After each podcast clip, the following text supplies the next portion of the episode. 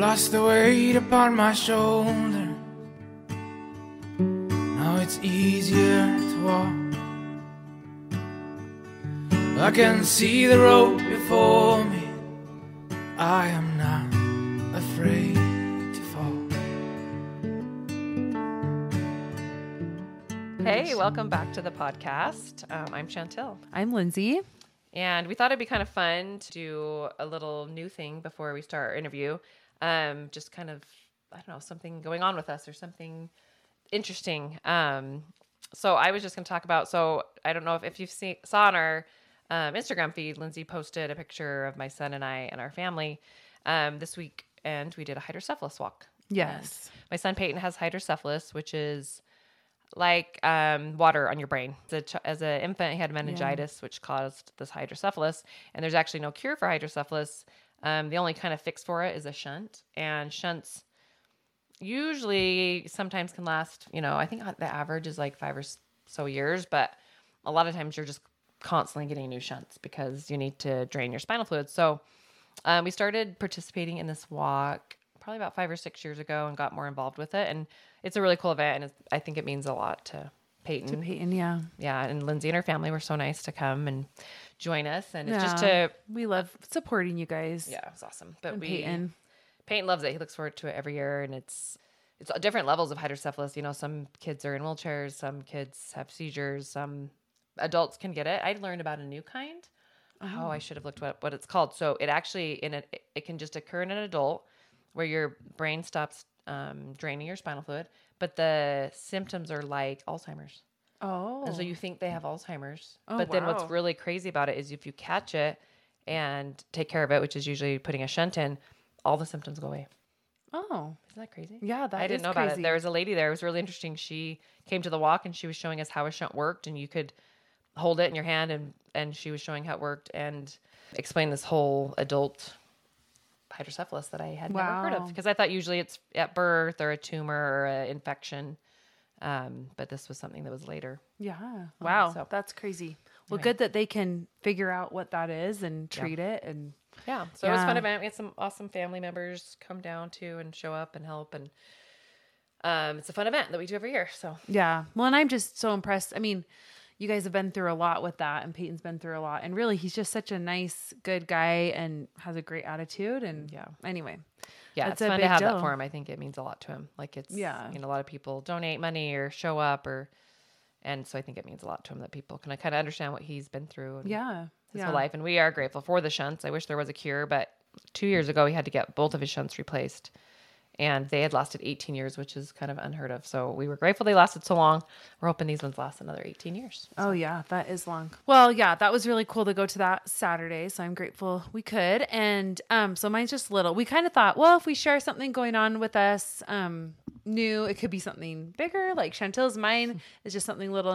Basically, I rediscovered the Huberman Lab podcast this week. Do you know that? I don't think I've ever listened to that one. Oh, you will like it. Really? Okay. Yes, he's a neuroscientist or neurobiologist from Stanford University. He's a professor and he just shares about all kinds of things to do with like health and a lot's related to the brain, a lot crosses over to mental health. Oh, that's cool. Yeah, but I it up. think um I listened to a few of his like in the past and now just the this past week I've been kind of like binging a few different ones. And I just feel like like you learn a lot and yeah, so I have just that was that kind of a out. tip slash thing that I've been up to is binging Huberman Lab podcast. Awesome. Love so it. it's a re- it's a recommendation, but Sweet. yeah. Anyway, Yeah. So, our interview today is with Cindy Chia, and she is a therapist here in Utah. And I, so we didn't know her at all. So I didn't have, I didn't really know what to expect, but I really enjoyed our interview with her. yeah, she was awesome, and she lives nearby us. She's in Daybreak, and yeah, we really liked it. She talks a lot about well, the main focus of of the interview was kind of like healing trauma. And which I feel like is such a big topic lately, mm-hmm. like that we're hearing about. And it's so important to understand, like, you know, whether it's, I think she called it like a big T trauma, like a big traumatic thing that maybe happened in, in your life, or some of those smaller traumatic things that is, you know, difficult. But the more that you face it and try to heal it, like you're not going to repeat patterns. Right. You know, you're going to um, be able to have a healthier life. So, anyway, we loved talking with her. And she had a really interesting story too. Like, Very Um, I loved- diverse yes, life. I love the diversity. Yeah, Yeah, she lived in Malaysia and then was Australia or New Zealand? yeah. I think she went. Ooh, I think it was Australia. Australia, and then, like. Oklahoma of all places, and then to Utah. ended so- up here. Yeah, so it was neat to kind of get a different perspective that way of someone. yeah, like her you know. culture and her growing up and right and she talks about how kind of like her asian culture um, was part of her story as well so Yeah. i really liked it a lot so thank you so much cindy for being on we love chatting with you and getting to know you better and yeah, Yeah. we're excited for you guys to hear it so Yeah, so- enjoy yes. All right, welcome to our podcast today. We're excited to talk with Cindy Chia.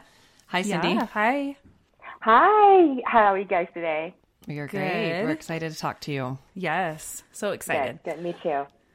All right, I'm going to read a little bio from Cindy and then we'll hop into her story. So, Cindy Chia comes from a multicultural background of being born and raised in Malaysia, went to college in Australia, and now is a practicing therapist in the United States. She founded Aspire Psychological, an award winning mental health private practice in Utah.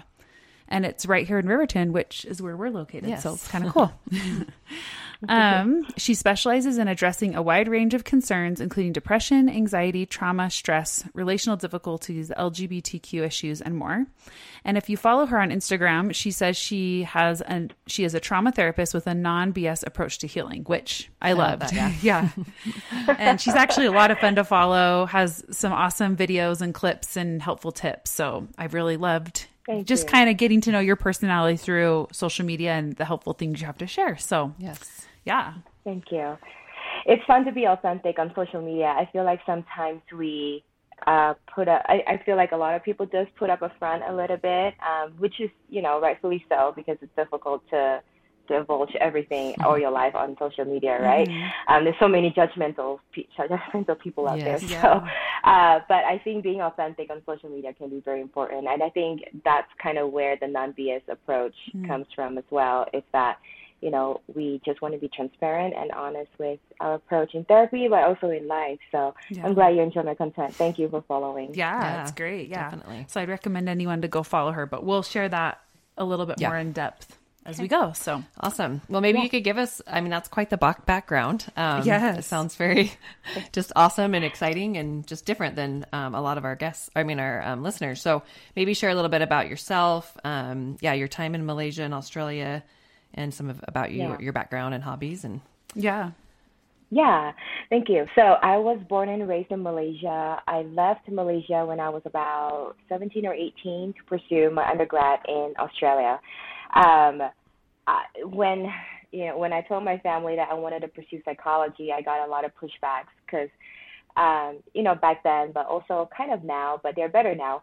Um, psychology or mental health is such a taboo uh, topic um, in the Asian culture it is perceived as a dead end job. So, wow. you know, my parents, my parents were actually really supportive, but I think my relatives was kind of like, "Uh, do you really want to go into that? You won't have a job. yeah, You know, like you you will be um working with crazy people. That's kind of like their yeah, their assumption, you know. Um, so I really wanted to because I can't imagine doing anything else. And also, how I got into being a therapist also is just growing up in a household in a culture that felt very repressed, like emotions and feelings are not, um, you know, almost non-existent, or you're not allowed to feel or have feelings. Um, so I really wanted to to break that taboo, to break that cycle. Um, that's how I came about uh, in pursuing psychology. Uh, my time was uh, my time in Australia was really fun. I made a lot of great friends. Um, unfortunately, at that time, about 12 years ago now, um, there was a lot of racism against Asians. Um, unfortunately, we will be like walking down the street and people will throw water bottles at us or eggs Oh, wow. and Wow. things like that. So it was very eye opening and it was also very depressing at the same time because you know you moved you uproot your life and move to a different country and people treat you that way so uh, that was pretty traumatic for me i spent about four years there for my undergrad and i got a study abroad scholarship to the us uh, and i picked oklahoma i know everyone keep asking why oklahoma? yeah, why Oklahoma? yeah, why Oklahoma? Uh, well, when I went to Australia, I didn't know anybody there, so I didn't want to make that mistake again because I felt so depressed at that time. Um, although friends were great, but the experience made it uh, difficult to really enjoy my time. So uh, I learned my lesson. Um, I have a cousin in Oklahoma at that time, Hmm. so I was like, let's go to somewhere where there's actually family who can give support. Um, and I did, and you know, uh, we didn't see each other because she she was living in the U.S. for a long time, and back then, you know, airfares are so expensive, and you know, international phone calls are so Right. expensive back Yeah. then. Um, so we didn't we weren't in touch for like 10 plus years but when we when i got there we just reconnected and it was great. She was a great support for me. Um but uh yeah and then my time in oklahoma was so great. I i remember just landed in the us and you know jet lag. So my cousin brought me to tj maxx. Never had a tj maxx experience before. So cheap and so amazing. Yeah. but the the best experience I had was a white lady. We got a cart. Uh, me and that white lady did, and then she was like, "Oh, you go first. I'm like, "What? Oh wow. you yeah. saw me?" Like I know that's so common for Hmm. everyone. Like that shouldn't be a thing, but it was for me. Wow. Um, so I would say like It's a good welcoming, yeah, for you. yes, I feel so welcoming. So I love it here. Um, Utah's a bit different, but I do love this country, and I love I love that I'm able to practice here now, and you know, hopefully making a difference for the Asian community as well. Yeah. Um, and that's kind of like my goal, uh, pioneering Asian mental health for our people. Yeah, Yeah, that's I love that. I'm glad you had some family. That's yeah, it's probably Yeah. very smart idea of you to start that way with some support. Yes, so that's what? why Oklahoma. Yeah, what led you to come to Utah? Yeah, um, my then husband was from Utah, so I moved. We moved here to be closer to his family. Uh, we're divorced now, but I, you know, built a life here, and we have a daughter together. So, I guess we're stay here. We're we're gonna be here for a while. Mm, yeah. Yeah. So, um, when you was your undergrad in Australia and then your um your master's degree is that what you did in Oklahoma? Okay. And, yeah, so I did a study abroad, undergrad study abroad in Oklahoma, and then Oh, okay. uh, a residency in Harvard, and then Oh. back to Oklahoma again for my master's. Yeah, Oh, cool. Okay. And then your degree is it clinical mental health counselor? uh, master's in counseling psychology. Oh, counseling psychology. Okay. Yeah, maybe you could go back just a little. I'm just curious about growing up in Malaysia. Maybe a little bit your fam- family dynamics, um, maybe your hobbies Yeah. there, and the culture there. I don't know What much it- about Malaysia. Yeah. What stands out? I mean, Yeah. yeah, I, I doubt us or many of our listeners have ever even been there. So I love learning about new Yeah, cultures, cultures. and places. Yeah. I would love to share. Awesome. So do I just go? Yeah. Yeah. and just say, okay, Yeah. perfect. So my childhood in Malaysia was fun, I would say. Um, we came from a lower middle class um, family. My parents worked a lot. I remember seeing my parents just work all day, every day, seven days a week. Um, if they're not working their full time jobs, they were working their part time jobs. So we were struggling financially, but we've never gone without. Like, you know, it's just enough. And they were really good about savings as well. I'm very thankful for that because that really helped with college tuition fees and all that. Um, I went to a public school. So in the public school, the instruction, so the national language is Malay. Um, so the instructions in Malay. So it was very difficult for me to transition even from Malay, like learning everything in Malay to learning everything in English. Oh wow. Um, so like English is was like a language class, kind of like a Spanish class here, right? Yeah. Um, so learning another language. But um, we were very fortunate, obviously, with media. There's so many American movies and American songs. So uh, I watch. I remember just watching American movies with subtitles growing up, um, and I can't get rid of them now because I'm so used to it. Even though I speak fluent English, I just can't get rid of them now. um, and songs. I remember having a cassette player and just pause it and rewind just to learn the words and looking at the words in on a dictionary. So that's kind of how we learn English. Uh, but most people now over there speak English. Uh, at that time, I think it was easy also because I was surrounding myself surrounded myself with friends who also was very curious and wanted to learn English. So we just, you know, speak English all uh, most days. Um, so I speak about three main languages, three main languages, and about five uh, like dialects and stuff. Oh wow. So there's the Chinese. We speak Chinese Mandarin at home. My mom and dad speak Teochew, which is a different uh, Chinese language. And then me and my cousin speak Hokkien, which is also another Chinese Wow. language. Wow. So yeah. I know it's kind of like you just have to switch all the time, which was so normal to us. But I guess when I came here and when I switch, like people feel like, oh wow, like you can just do that. Um, so which is you know I'm grateful that I, I was able to to grow up with that. Um, food's amazing. I don't know if you guys are foodie. I am. Mm-hmm. Uh, I just love food uh, to eat. So we have really amazing food there. If you like rice and noodle dishes, those Yeah. they have so good and so cheap too. If Mm. you don't, if you're not very familiar with our currency, so one dollar here is about four ringgit and fifty cents over there. And for four ringgit and fifty cents, you can get like an entree. Ooh. Oh wow, that is cheap. Yeah, Wow. Yeah. that is cheap. so you should, you can go there. I want to go. Yeah.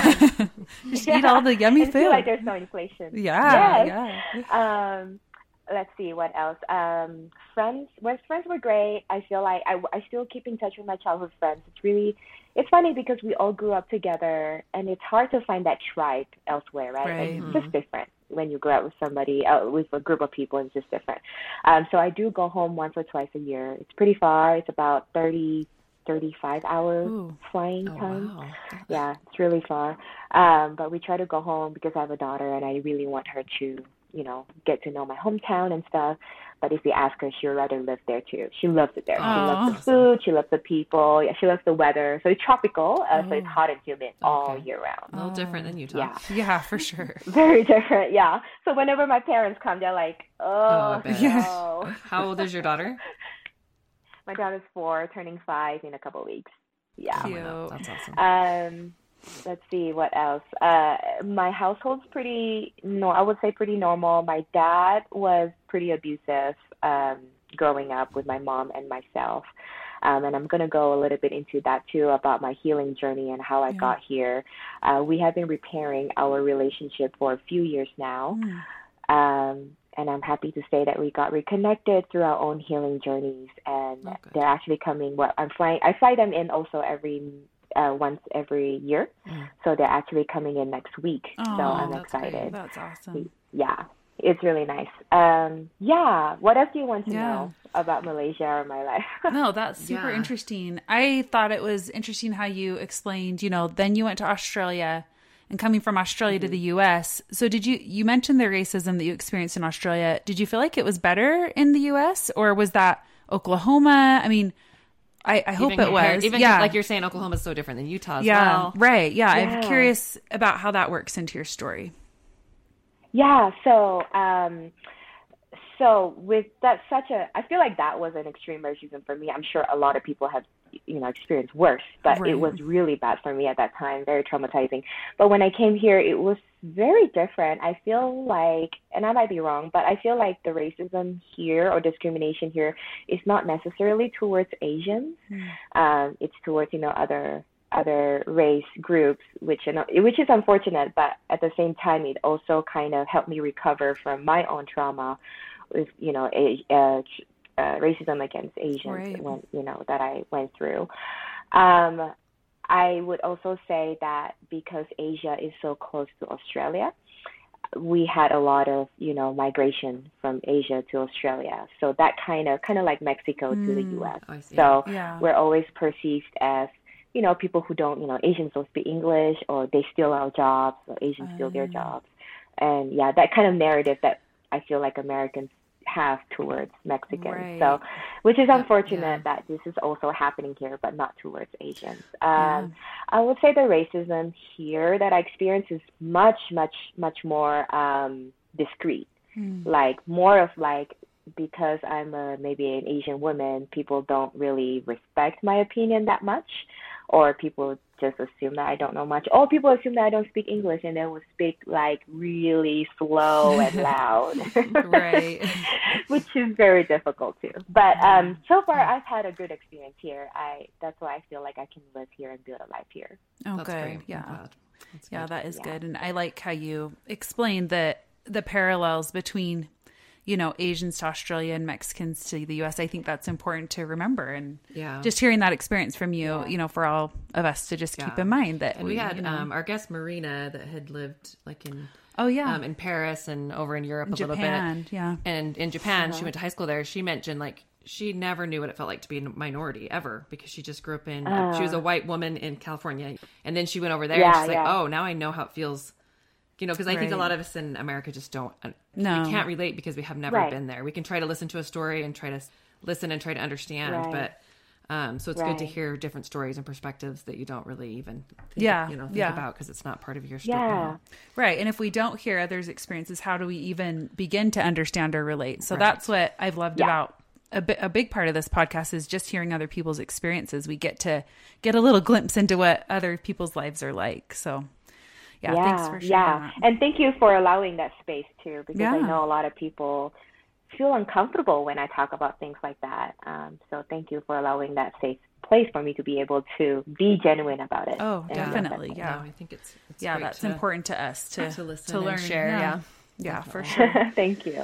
Yeah. Um, all right. Well, now I think we'd love to get into the transition that, you know, what we thought would be part, a big po- focus of this conversation is how you got to becoming a trauma healing therapist. And then, like you mentioned, your background that led you to that.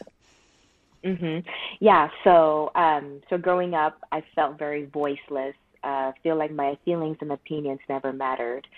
The only time when I felt heard was when I was talking to my friends or sometimes with my mom about like you know difficult things. But even then, it's pretty shallow. It's like oh, like oh, you feel like this, or you feel bad or good. It's always just bad or good Mhm, black and white. and then you just kind of yeah it's like not much vocabulary for your feelings you know and it's difficult to process it when you don't or when you cannot identify your feelings um so so there's a limitation there and then you know when you identify that at that time it's it's always it always comes with like oh it's in the past like just forget about it it's over now like you know you can move on now um or you know or, or very like minimizing very dismissive very minimizing so i I realized how depressing that was for me, and I, I really, I really think I shut down. I really think also that I was so depressed eh, for a few years in my teenage years, just not feeling heard and understood. Um, so with that, those kind of feelings, I really wanted to make a difference. And obviously, at that time, I didn't know how much of an impact I could do, right? Like I think most of the time I just really want to do the work of helping other people, but also wanting to, to rediscover myself because I never really had that opportunity to do that. Um, so I led into the psychology and not also again not really knowing um, that you need a master's to be a practicing therapist. So I was like, dang it, after the bachelor's degree, I thought I can, you know, open my own practice. Yeah, exactly. But nope, you have to go move on and things like that, which was fine. I really enjoyed my time in college and I had such a great experience too. I would say in the US, therapy world here is so, you guys have so much more resources than mm. a lot of other parts of the world. Um, just because of the specialties, the expertise that you guys have, and you guys are pioneers in a lot of the mental health uh, methods and tools. So that's really cool to be able to do that here Yeah. um, and to learn from what some of the best psychologists here has been such a privilege. Um, so so when that happens, obviously I was still also carrying my own childhood trauma with my dad, and a little bit with my mom too. My mom was a great mom, um, still a great mom. She just used me as a therapist since you know I could talk or I could understand words. So I was very young then. I it was difficult to listen to everything every trash that your mom has to say about your dad and then in turn she'll be like oh you still have to go love your your dad so it was a lot of conflicting messages um, and it was very difficult for a child obviously um, let alone you know for adults but let alone a child to be to, to need to process that for your parent um, so you know fast forward to when i was about 20 something you know late 20s I felt like I could have a voice again. That you know, I I moved out from my house, uh, from my parents' house, and then move on to college and establish myself in my in the career. And I felt like I could have a voice again. So I told my mom like, hey, you know, we have to have a boundary. Like, if you have anything bad to say about my dad, I don't want to hear it. Um, just because it's just bad for me because I'm trying to heal also from my dad. But if you if I get it from both ends, it's just so hard to heal. Um, it took her a few years to actually hone down to that boundary, but we're there now. Uh, but with my dad, uh, our relationship changed about three years ago when they came for a visit, and the first night they got here, I just I don't know what got into me. We never did that. Never did that. But I just poured out everything. Mm. Every single thing that he's done to me and he's done to our family. And, you know, surprisingly, he listened. I think he also did a lot of healing, you know, subtle healings by, uh, with himself and allowed me to have that safe place to express myself. Uh, we cried. It was a crying fest. uh, but he apologized uh, about last year uh, or two years ago, and that I felt like was a beautiful closure because in the Asian culture too, you never you never say I love you. So my parents never have said I love you to me. You oh, just wow. you know you just know kind of a deal, mm-hmm. um, and they never apologized to. So when he did, and he's such a prideful person. So when he did, I felt like that was a shift, and that was a shift worth remembering and worth putting into into account of my healing journey. Um, so yeah, like so throughout my healing journey as a therapist, yeah, no, right, like. Oh, you're a therapist. You should know everything. or you you shouldn't have any problems. Yeah, right? You yeah, know no everything. right, right. No, um, no, like that. That I mean, that's far from the truth. So I, so throughout that that whole process, I also had to like really, you know, hone into my own tools and and my own knowledge too to really do the thing. You know, do the work, do the hard work, and go to my own therapist for my own therapy as well. Um, and that's when I created my course or my trauma course now with we use you know so everything that is on the trauma course has been was implemented in my life in my own healing journey. So i think that's why a lot of people find it pretty relatable right? Like very bite-sized relatable content and material that people could do on their own just to um, aid their own healing journey. Yeah. Um, so obviously i do that in my own therapy too. So that has been pretty successful i think in you know trying and, and that's across the culture not just asians i think i think you know at first i talk about like you know asian focus but this is more universal anyone yeah. can yeah. use it and um, can relate to it yeah. yeah and i feel like i mean it's one thing to come have someone be helping you that's educated but then to have your own experience added upon your education to help others that's you know invaluable because not everybody can connect that way without having trauma so for you to have a type right. of trauma, do your own healing, have your education, put that together. I'm sure yeah. it's a very p- yeah. powerful program. I was thinking that too. Like you're going to have more empathy, and I think that your clients will feel that just the understanding because you've been through something similar. Right. So that's probably super right. helpful. Yeah. Yeah, and I'm yeah, yeah, it's good to hear that you've yeah are mending your relationship with your mom and your dad, and you know, I'm really commendable. Like you said, if it's not if it, if it's not part of their personality or their culture to say sorry, that's a huge i'm yeah. sure that's so huge for your yeah. dad and very even saying he was prideful you know so all those things are kind of against him yet he still apologized yeah. that has to be super healing yeah and, but it's hard because oh. i know that some people go through trauma in different relationships so they don't get that apology and you still have to try to heal without it um, i'm sure you've right. dealt with a lot of people like that but that's i'm yeah that's really great to hear that your dad yeah. Yeah. Do you feel like yeah. the part of the healing of the apology was him acknowledging that there was something to apologize for? Because I feel like trying to heal from trauma would be really difficult if they're not acknowledging that there was. You know what I mean? So mm-hmm. yeah, that's probably a huge piece of it. Yeah, I would also say that there was also a lot of gaslighting happening mm. for a lot of years before that happened.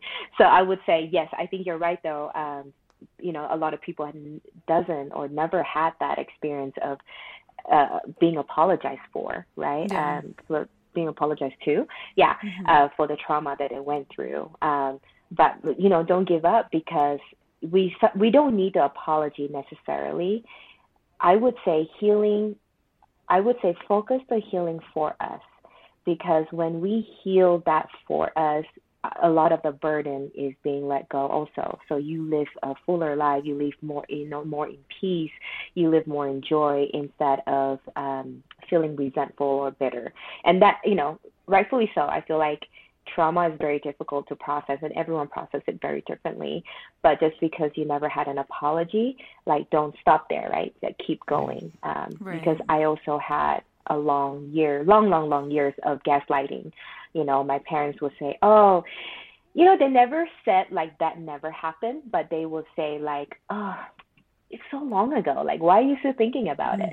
Or like, you should have forgotten about it now. Just get over it. Your life is beautiful now. You moved out from your ho- from our house. Like, you should be grateful for the life that we've provided for you. So a Yeah. lot of like just that gaslighting Right. comment. Can you give us And um, obvious- sorry, really quick. I know that that's a, a term I think is more used in the last few years. Oh, And I gaslighting. yeah, and I yeah, and I totally understand the gaslighting, but do you want to like maybe just give us our listeners like a description of what gaslighting is? Yeah, that's a good Yeah. idea. That's yeah, that's a good idea. Um, gaslighting is when something happened and someone else dismissed that truth. So I get it. Every event, everyone has different perspectives about one event, right? So maybe you see the elephant more. I saw the giraffe more. Uh, but that does not mean that my truth is different from yours or that my truth is not a truth.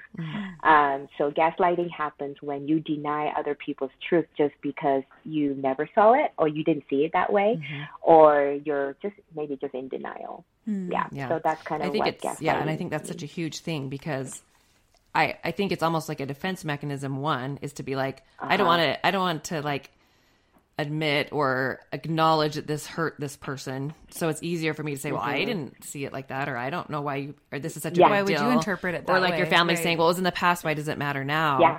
And so it's a kind of Yeah. yeah. you're kind of dismissing it. I think it's so important to acknowledge what it is and to realize because sometimes I don't think people even know what that means, and they are easily ga- gaslit. Where you're like, mm-hmm. oh yeah, they're right. I should have not felt that way, but they're your feelings, so they're Yeah. real. Yeah, or know? you can do it to people unknowingly.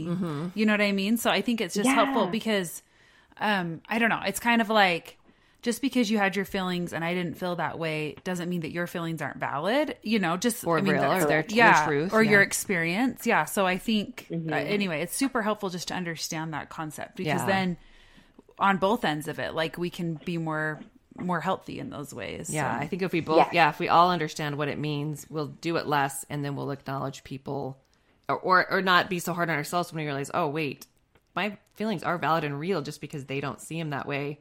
Yeah. And I think like with healing, if you can recognize that you were gaslit because um if you're in denial too about what, ha- what happened to you, it's I think it's a lot harder to heal because you're just like, well, wait, why do I feel this way? You almost put it on yourself, like Something's wrong with me. something must Yeah. be wrong with me. Yeah. So Yes. Oh my gosh, thank you. Thank you for saying that because I do see a lot of patients who come in, you know, for depression and anxiety or something vague like that. Um, but then when I assess them, I'm like, I think you have that that was pretty traumatizing for you. And they're like, No, like it wasn't as you know, it, it's not as bad as other people would have had it. Hmm. And I love that sense of compassion, like, oh, you know, I shouldn't complain because other people have had worse things happen to them. I love that sense of compassion, but also it's also okay to recognize that there are some things that are traumatic for us because when you don't recognize it, we cannot heal from it, right? Right. When you don't talk about it, we also cannot heal from it. When you don't assess it, we don't know what the root of the problem is. So, thank you for saying that because I do see a lot of patients who gaslight themselves mm-hmm. or has been gaslighted to believe that their trauma wasn't a trauma. So, Yeah. oh my gosh, that's And I've heard that's that a lot. Like, sure. not it's not really healthy to compare traumas because what you're going through in the moment is hard. And of course, you know, there's always someone that's going to have it better or worse. It's just life. But that you need to like, Yeah. if you're going through something, don't dismiss it because you're not going to heal. If you, like you said, like you said, well, mine's not that bad, or not even knowing why they're depressed and anxiety because they don't think theirs is valid. And as they're talking, you're going, wait a minute, right. you have gone through trauma. We need to Yeah. heal this. You know. yeah. Right, right. So yes, that that is so. Yeah, thank you for bringing that to light because that's important to talk about. Yeah. Yeah. And I was thinking, you know, in preparing for your interview and just thinking about our conversation where it might go, I do, I think it's neat because I feel like trauma is being talked about way more in society lately. Like, I think that's one of the gifts of social media. Um, cause we've talked about this a lot too on our podcast where it's like, oh, there's good things about social media and there's not such good things, but Yeah. just information about, you know, mental health and healing from trauma and stuff, I think is so more readily available that like 10 years ago, all these terms would have been pretty foreign to us. But now we can Yeah. understand what gaslighting is. We can understand uh, everyone has their own types of trauma because I feel like when you used to hear the word trauma, it was like, you would think of someone that's been like seriously, seriously abused as a child, Yeah. or like war veterans, or Yeah. you know what I mean, like people that have gone through like some violent, you know, com- combat or something like trauma in that way. So anyway, I love just bringing to light that like pretty much everyone. I even saw a quote recently where it's like, no one's going to go through childhood without some kind of trauma. I mean, we also don't want to walk around be- Saying, feeling like "Oh, we're we're all such victims like victims at the same time. So I'm sure there's Right. you probably find as a therapist there's probably like this balance, you know, to to find with Yeah. people with that. Right. Yeah. Yes, yes. And I think it's okay to acknowledge that we have trauma, but never use it as an excuse to hurt other people. Definitely, yeah. I feel like I feel like there's also a fine line, right? Like, oh, I I don't know, I hit you because my dad hit me. Like, Right. no, that's not okay.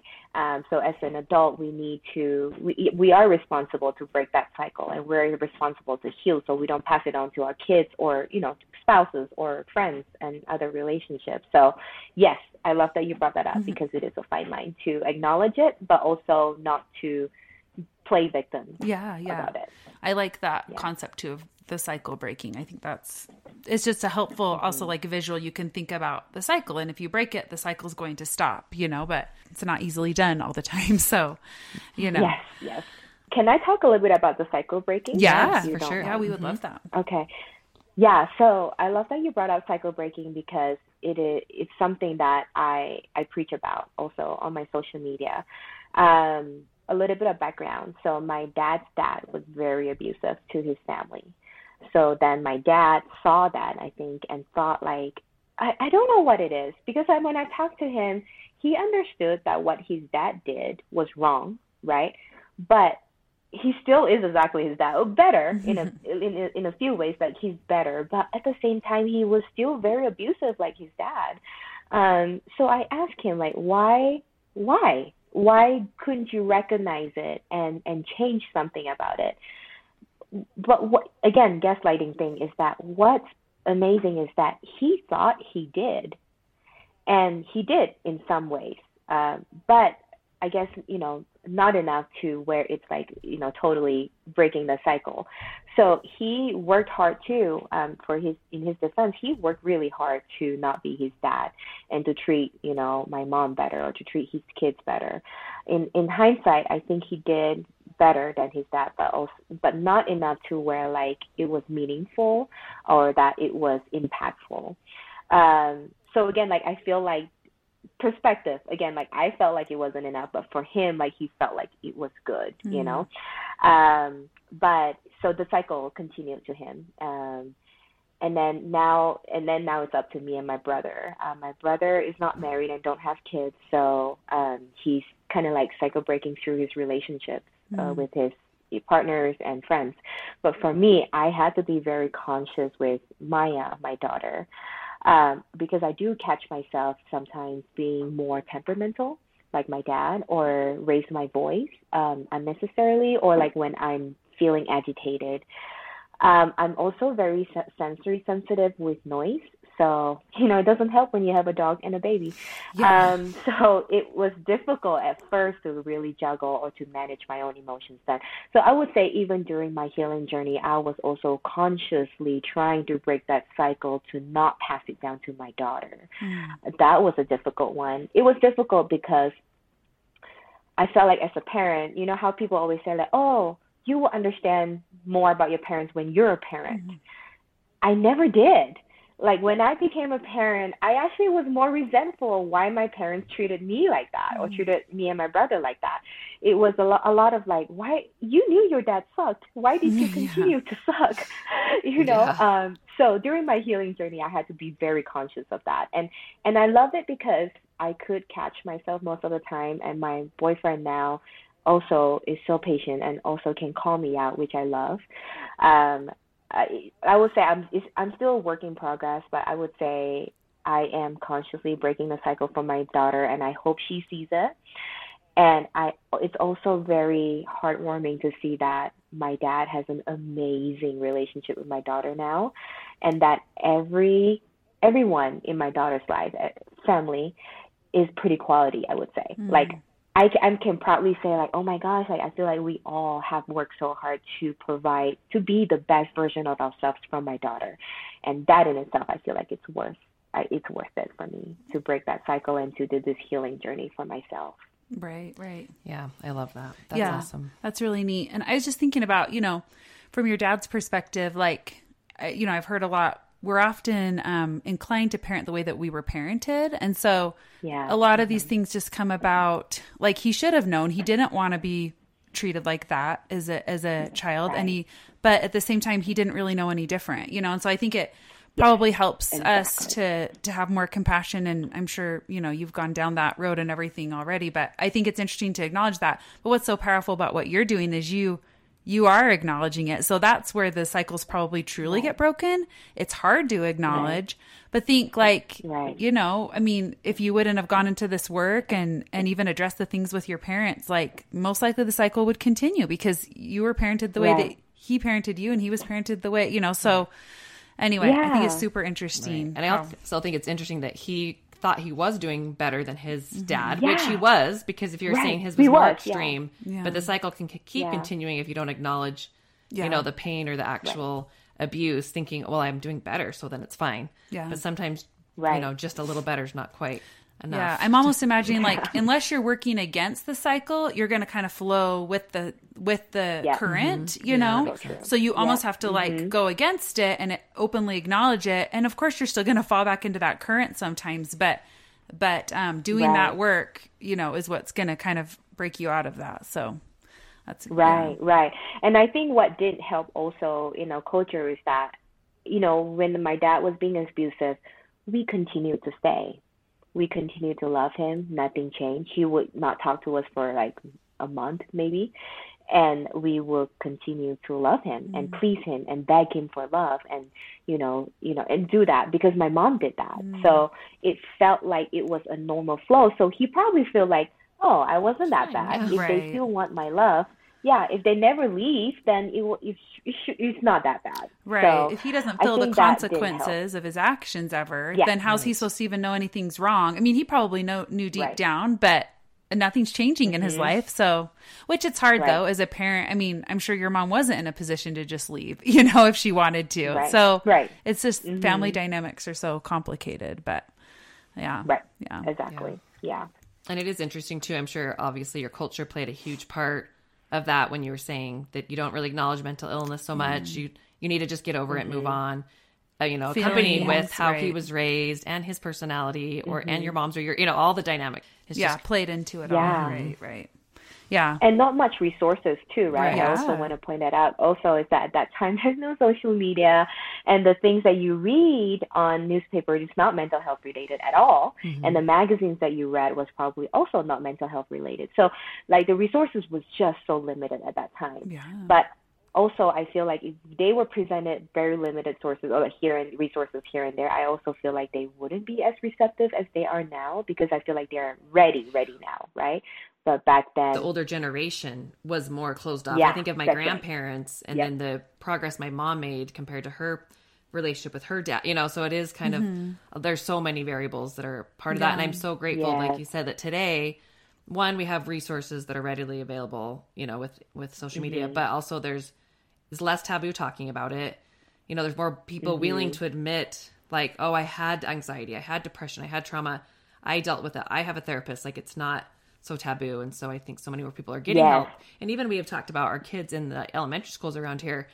I feel like they talk about feelings and emotional mm-hmm. maturity and you know more than just like come and learn and have school and be educated but it's more like all around like like healthiness like physical mental and you know Yeah. and as well as getting your education so i like the focus on that more now Yeah. Definitely. we need to bring that to Malaysia, though. Yeah, for sure. yes Yeah. yes, I love, I love the shift for sure. Yeah. Yeah, I appreciate that. And I was just thinking how impressive it is that you that that was somehow on your radar. You know that you came from this culture that was a bit closed off with all those kinds of things, and then also the family dynamic. So I'm super impressed with you that you, Yeah. that you, you oh, know, thank you, well you probably started the healing journey for your whole family. Yeah, Otherwise, yeah. it might Long still be stuck yeah. that way in that in Yeah. that system. Oh my gosh, thank you for saying that because uh, I think a month ago I was on on the phone. So I FaceTime my mom every week or so. I, we try to like be connected still. Um, and we talk about, you know, just healing in general and how our life lives has changed and how dad has changed too. And she actually cried and she said, "Thank you for doing this for us because without without me speaking up on the social media platform. Okay, so it started off as on the social media platform because we I couldn't bring myself to talk to them. Oh, I just couldn't. It was a lot of like hinting, like, Mm-hmm. oh, parents should be this way and so, stuff like that. It was a, it started off that way um, and that created a lot of rift, right? Like it Mm. wasn't easy for them to read about themselves or for Mm-hmm. them to feel like I'm putting them on a broadcast for our family and friends. At that time, you know, limited family and friends uh, audience Right. to to watch and to listen to. So um, so yes, thank you for acknowledging that because my mom also said like, thank you for doing this for us because if not, we would have all been still stuck in that cycle and not be able to grow because she sees now the power of growing and the power of healing. Because at that time, it, yeah, of course, we all have to go through a difficult patch to first admit that we are wrong, and second, to admit that we actually hurt someone that we love, in this case, their child, right? It hurt them so much to where you, they, you know, I made a lot of bad choices too for myself growing up, or even in my adult life, you know, choosing the wrong friends, choosing the wrong spouses, and things like that. So, um, I love that we're we're doing the work, but also involve the whole family Yeah. to do that Yeah. work. And I'm sure even their relationship is improved, like openness and communication. You know, this just like, yeah, Mm-hmm. it's, it, and just thinking about you leaving there and going to Australia and then coming here. I mean, Wow, it's just yeah, really neat. Yeah, That's- it is. Thank you, lot, yeah. thank you. It's it's hard, but we're doing it. Yeah. we're doing yeah. hard work. It's pretty amazing. So Yeah. that's Well, awesome. that's awesome. So maybe we could um just to kind of wrap up, maybe you could give some people that might be going through some trauma some tips of where to begin their journey, like getting a therapist or things they can do if they can't afford that or they can't that's not part of their life right now or you know, some things that people can do to help themselves in this. yeah, Yeah. the journey. trauma. Yeah. Yeah. Okay. So, um, recommendation for our audience. I think, firstly, I think it's important to really sit down and do a reality check with yourself. Put all the shame aside, um, because I feel like life's too short to live to live a life where you're feeling resentful all the time, or you're feeling angry all the time, or maybe not all the time, but spurts of anger or spurts of resentment that is taking you away from being present and taking you away from living in um, in a beautiful state or like a, a peaceful state for yourself and for your family or for your friends too. Um, so I would say first step is definitely do a reality check-in. So go through all of your all the aspects of your life. So for example, career. Is am I happy in my career? Obviously, I think it's unrealistic to say like we have to do we have to do the stuff that we love or like we we we work for you know we we work for our passion or things mm-hmm. like that. But it, it, i think it's unrealistic for everyone to pursue that. But if you have good for you. But if mm-hmm. you don't i think it's important to explore that. Okay is my career okay? Am i growing okay? Am i is my roi in my career okay and then move on to relationships that are my relationships okay what are some of the areas that i could improve on or what are some of the areas that can be changed because sometimes we get into relationship and settle right? We're not just talking about romantic relationship, but even friendships. Are they good for you? Are they good for your soul?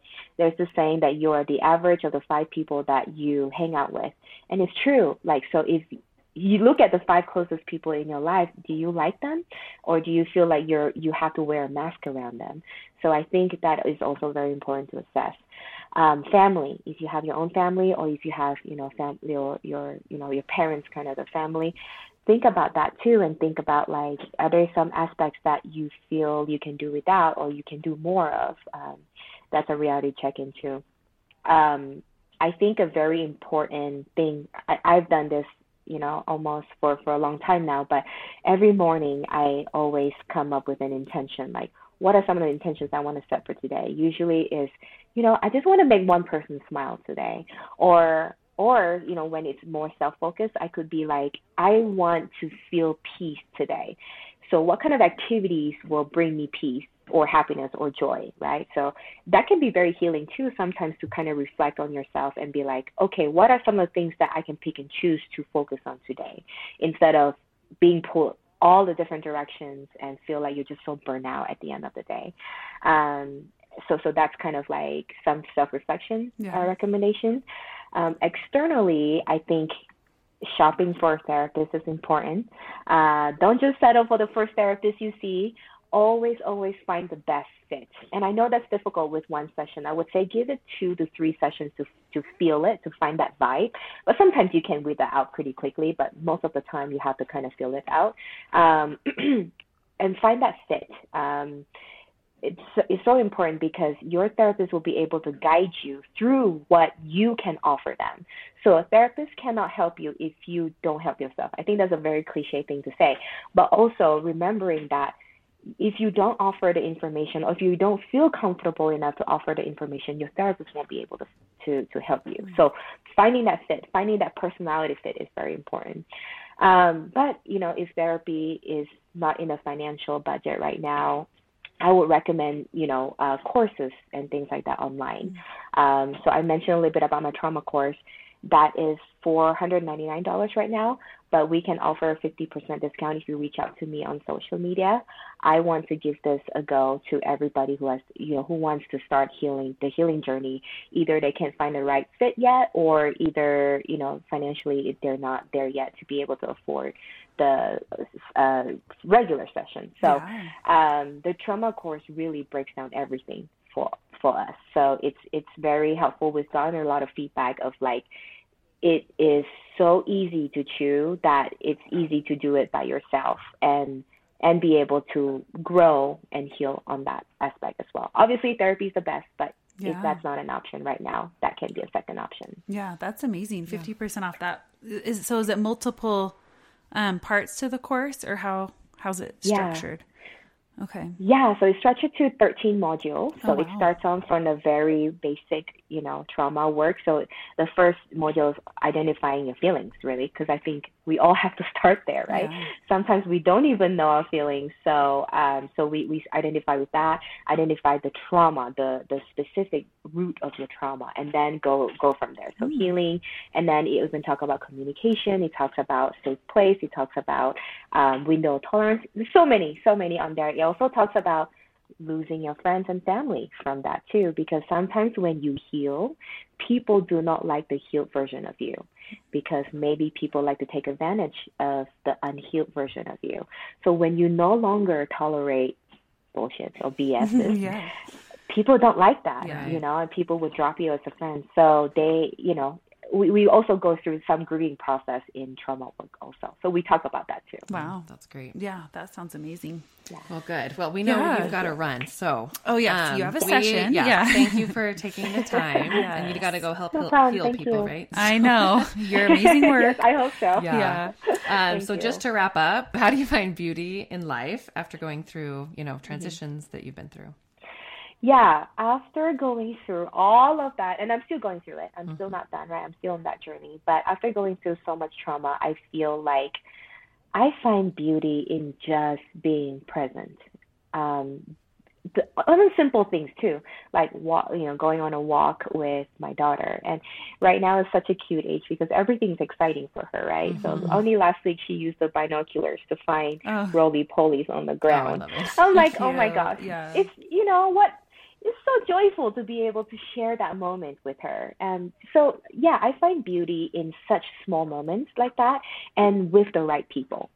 Um, now I I just don't have the energy to, you know, to talk to or to hang out with people who just don't bring me that peace or bring me that joy in life anymore. Um, so I stopped wasting time trying to please other people. I'm still not there yet, but I try to, right? Making my best effort to like find surrounding myself with good people. I think that is so beautiful and can impact your life in such a big way. So, long story short, I think just finding beauty in the simplest thing and being present with the right people in my life. Yeah, Yeah. I love that. I That's love that. perfect. Okay, well, maybe we'll Awesome. let you Thank go and then we'll stay on and just tell um, our audience where they can reach you and how to find you on social media. Okay. And Yes. um, Awesome. So Yeah. yeah. So thank you. So Thank you much. so Okay, much. Yeah. Thank you. We love yeah, talking thank with you Thank you. so much for the opportunity. Yep. Okay. Thanks. Okay, thanks. Thank you, Lindsay. Thank you, Shinto. Okay, so yeah, we thank Cindy for taking her time. She's busy with her clients and um, she had to run. So we're just gonna let you know where you can find her. Yeah. So on her Instagram, it's Cindy M Chia. And yeah, she I like I said before, she has just a lot of great content. Um, and then there you can link over to her Aspire Psychology Utah, which is the clinic that she founded. And she's also official member of Forbes Councils, which I think is really cool. And she's done I felt like so privileged that we got to have her on because Oh, a couple of Yeah. yeah. I was like, would this date work? Well, actually I have a new a TV interview that day. Well, would this date work? I have another TV interview. I'm like, wow, Yeah. we're really lucky she came on Yeah, our so podcast. We want to thank her for taking the time because yeah, Yes. she's been on like what like NBC Yeah. and here in Utah and Yes. KSL. Um, It says ABC and Fox, NBC. Yeah. So Yeah. she's, Anyway. I think she's like a real up and coming therapist around here. And even Yeah. just like nationally, she's obviously, and I think it's so cool because she was so down to earth, but also like she's Mm-hmm. Like wise. Yeah. Very wise. Yeah. And has a lot of interesting life experiences I think we can learn from. So yeah, I loved yeah her education background, her her cultural background, and all of her um, just life experiences. So Yeah. yeah, thanks for listening today. Yes. Thanks. Thank you so much for listening today. We hope you enjoyed this conversation and would love if you subscribe to the podcast and followed along as we continue hearing more inspiring stories. You can also follow us on Instagram at Beautiful Shifts Podcast, where we will post updates with our latest interviews.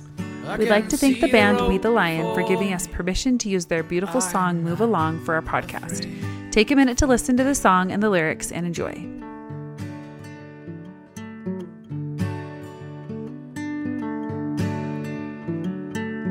I find a way to know myself. All my thoughts are mine again. And begin to understand where to go. Now it's time to move along. Now it's time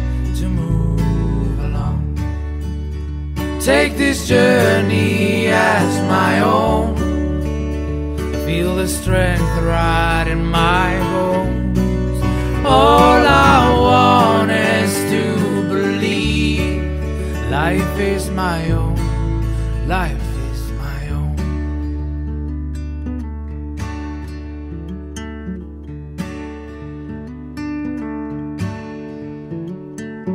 I'll start again, my mind is free. I